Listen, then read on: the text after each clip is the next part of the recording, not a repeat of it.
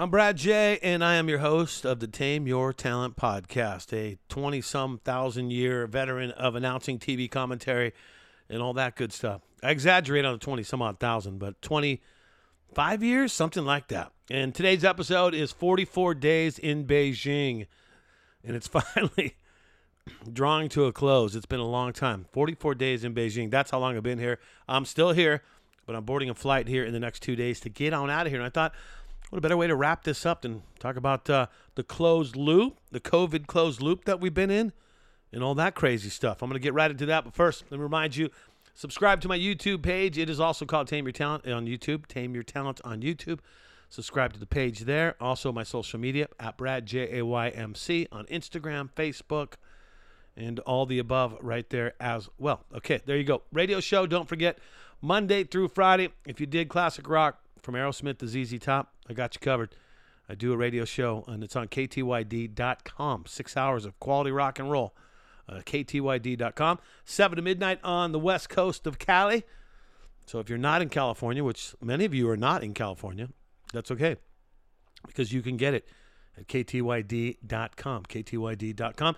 And if you are in Santa Barbara and Ventura and you want to listen to it, well, you can listen to it straight up on the radio, 99.9 on your FM dial. Boom, there you go. 44 days in Beijing in a closed loop. All right, let me explain first off what the closed loop is, okay? So many of you don't understand what I've had to go through to be here, and it's not easy. It is definitely not easy to go through a closed loop.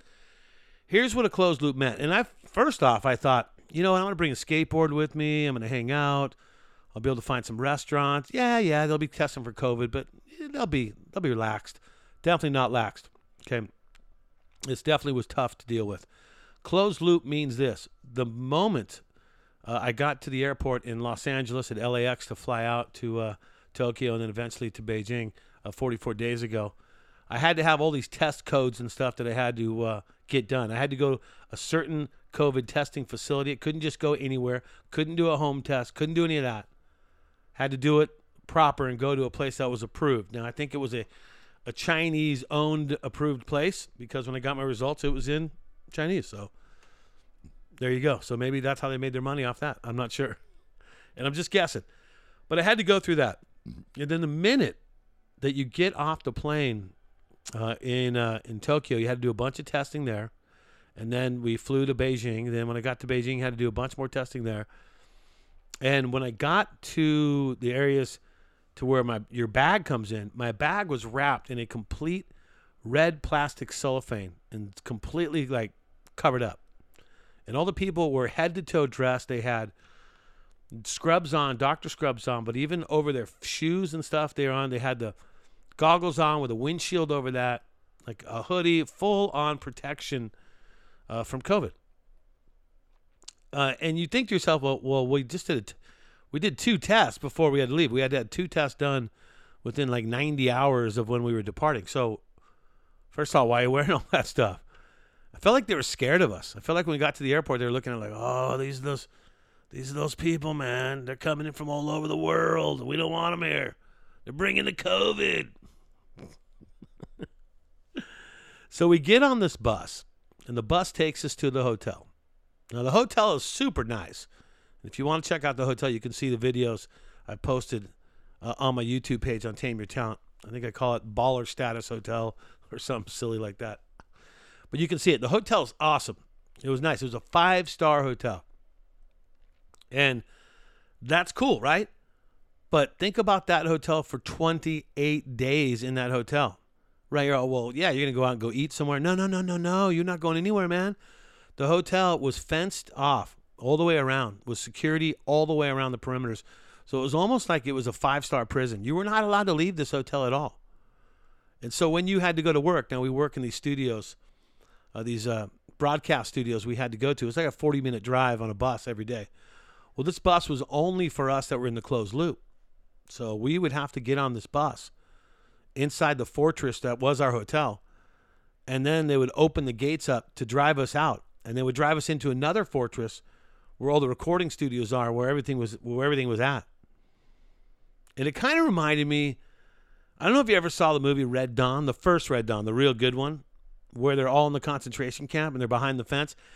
That's the kind of fencing they had. So it kind of felt that way a little bit. You, you got to it and you're like, okay, I can deal with this, you know, get off the bus and you had to go check in and they scan your credentials to make sure it's you and to get you in. And then you're inside. And inside there's, you know, food and there's robots that there's a robot bartender and there's robots that pretend that made your food. And then there was these units that that swept the floor and these garbage cans that were like R2D2s that would cruise around. So everything was really like non-touch. And not only that, you had to test every single day. 44 days of testing every day. And when you first got there, oh yeah, the testing people, because they were throat swabbing, right? Putting the swab in your throat. They're like stabbing your tonsils with it. Like, ugh, oh, oh.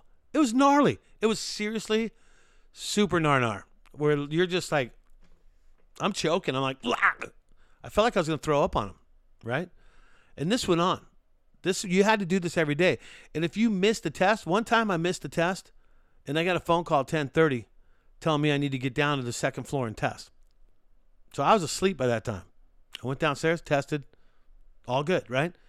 And if you pull a positive on any of these testing, you're locked in your room. You are on lockdown, my friend. You're not going anywhere. You're not definitely not going to work. Now the good news is, you know, working for the company I'm working for doing TV commentary, you're going to get paid. So if I did happen to get sick and I got locked down in my room, I'd still get paid. No such luck. I had to go to work every single day, just like everyone else did. And so you're dealing with it. Breakfast is free. So every morning you get this nice free breakfast that's a buffet. And you can kind of choose if you want to go traditional Chinese style breakfast. You can go Western where they have eggs and, and whatnot. But I've always been a little suspect about the bacon. Okay. Because first of all, look, I, you know the Chinese do not know how to cook bacon. Okay, it is not crisp. Okay, and I like crisp bacon. I don't need it to be flimsy. I don't need it to be soft. I'm from the crisp family of bacon. And I don't know, maybe you're not. Maybe you like that. But in other countries, yeah, kind of want to stay away from that kind of bacon. But so breakfast was was pretty decent. Salad for breakfast always trips me out any place. I mean, I started thinking about like when we were in Sochi and we were in Russia for seven weeks doing the Olympics there. There was mashed potatoes for breakfast. Okay. Now, who the heck has mashed potatoes for breakfast? And then when we were in Pyeongchang in Korea, kimchi.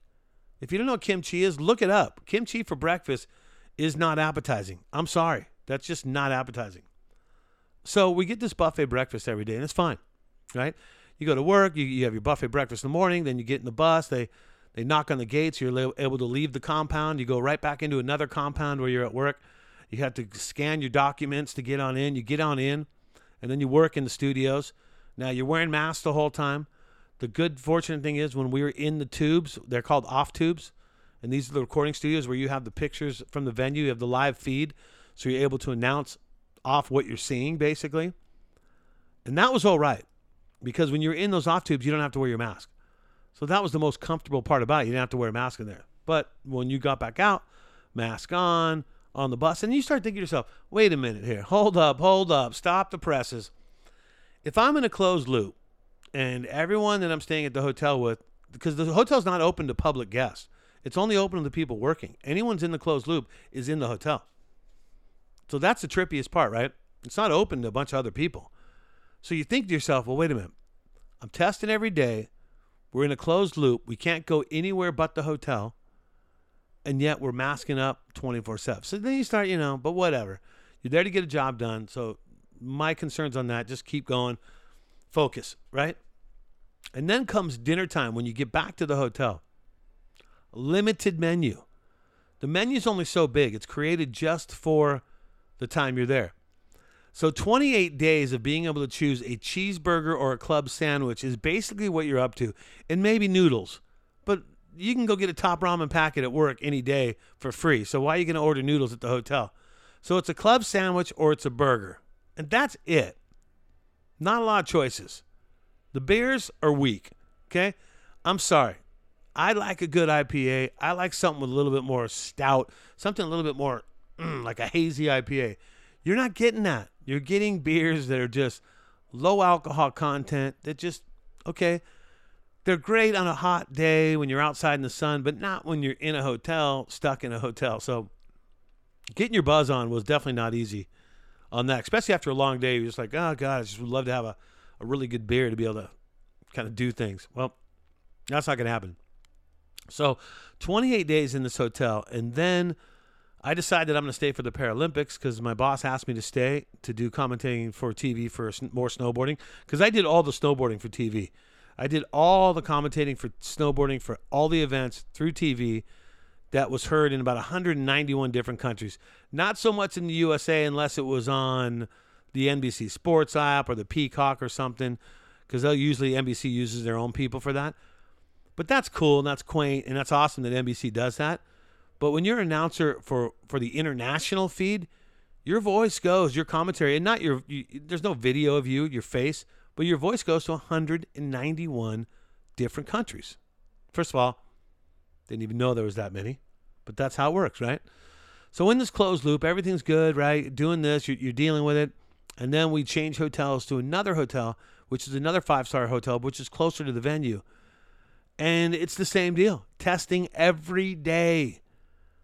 Limited menu. What do you want? Do you want the burger? Do you want the club sandwich? Do you want a weak beer? Do you want soft bacon? You can get it all. The good news is the new hotel has a way better breakfast than the old hotel. But then you get so into this routine that now you're eating the same shit every single meal. Okay? Sorry for the cuss word. Don't usually do that. But that's the deal. Kind of bummed on that, right? Not feeling that one. Every day, same meal. And I've been here now, I think it's 44 days and I'm like two days away from flying home. Like two days, four hours, and 10 minutes or something like that. Not that I'm counting, but I'm going home and I'm excited. But then things start to change a little bit in the good old Beijing. Like, first off, it was blue sky every single day. Like, wow, man, they usually have a lot of smog here. It's blue sky every day. This is weird. Why is that happening? Well, they shut down factories, from what I think. I think they did odd and even number license plates on the road a certain time. So the weather was absolutely beautiful. You had blue sky every day. Well, in the last two days, for the first time ever, the smog has come in. And so now it's this thick smog that if you leave your window open, you just taste it in the back of your throat. Like, not good. Definitely not very tasty. Okay? So, and then there's that. And then I went to take a shower this morning, and the water's like lukewarm. And I'm like, God, oh, just some random mistake, right? Come back, the water's still lukewarm after the lukewarm after the day of work. So they start turning the water heaters down, okay? And then we have this cool bus schedule that's like pretty much there's an app on.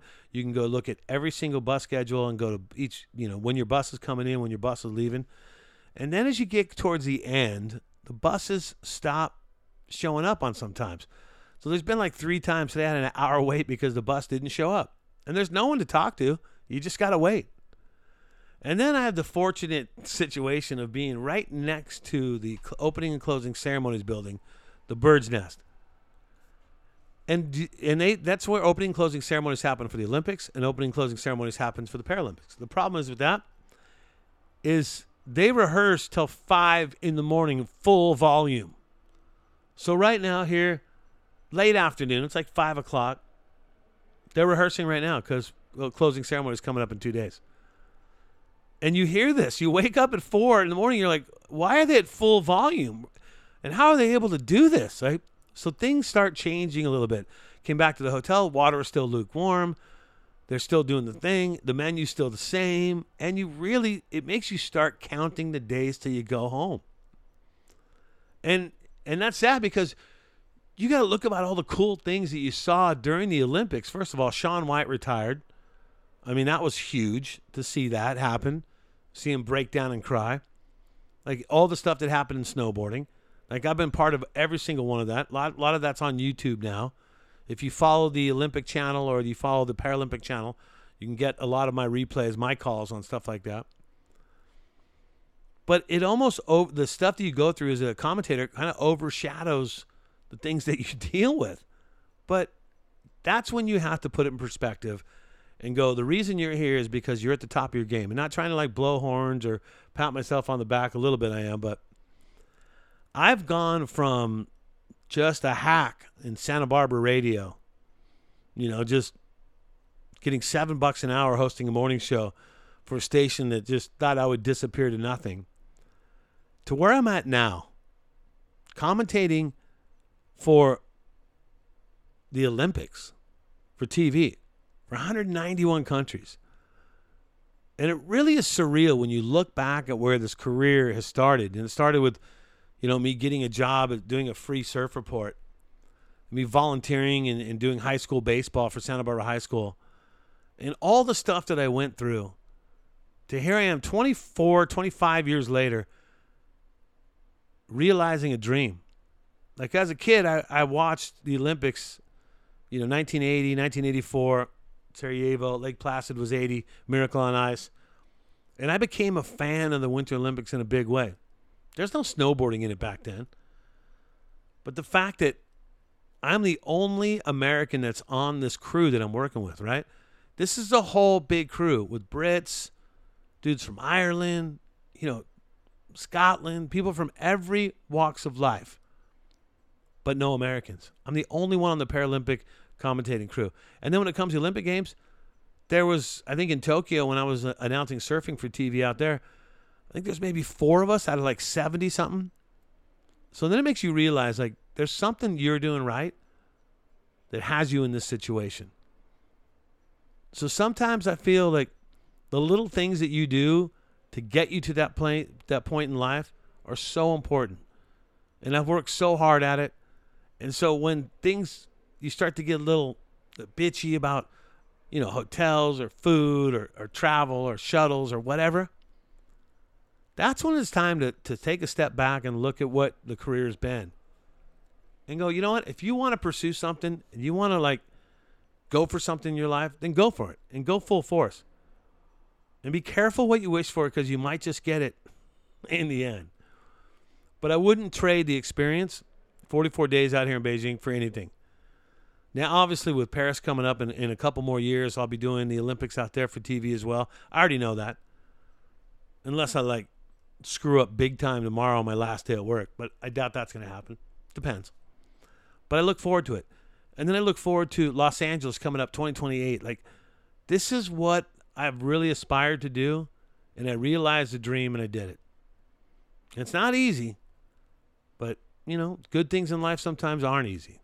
So you just got to work at it and make things happen. Because in the end, there's people that let things happen, make things happen, or wonder what happened. Which one are you? Which one do you want to be? I would think the guy that makes things happen. There you go. That's the end of the podcast. that was some drama ending right there. I'm Brad J. I'm your host. Subscribe to my YouTube page. That is on YouTube. Tame Your Talent as well. Brad J. A. Y. M. C. Uh, do that on all my social media. Uh, you know, Instagram, Facebook, LinkedIn, all that stuff is right there. Uh, you can email me. Yep. You can do that. Tame Your Talent at gmail.com. Love to hear from you. And that's going to do it.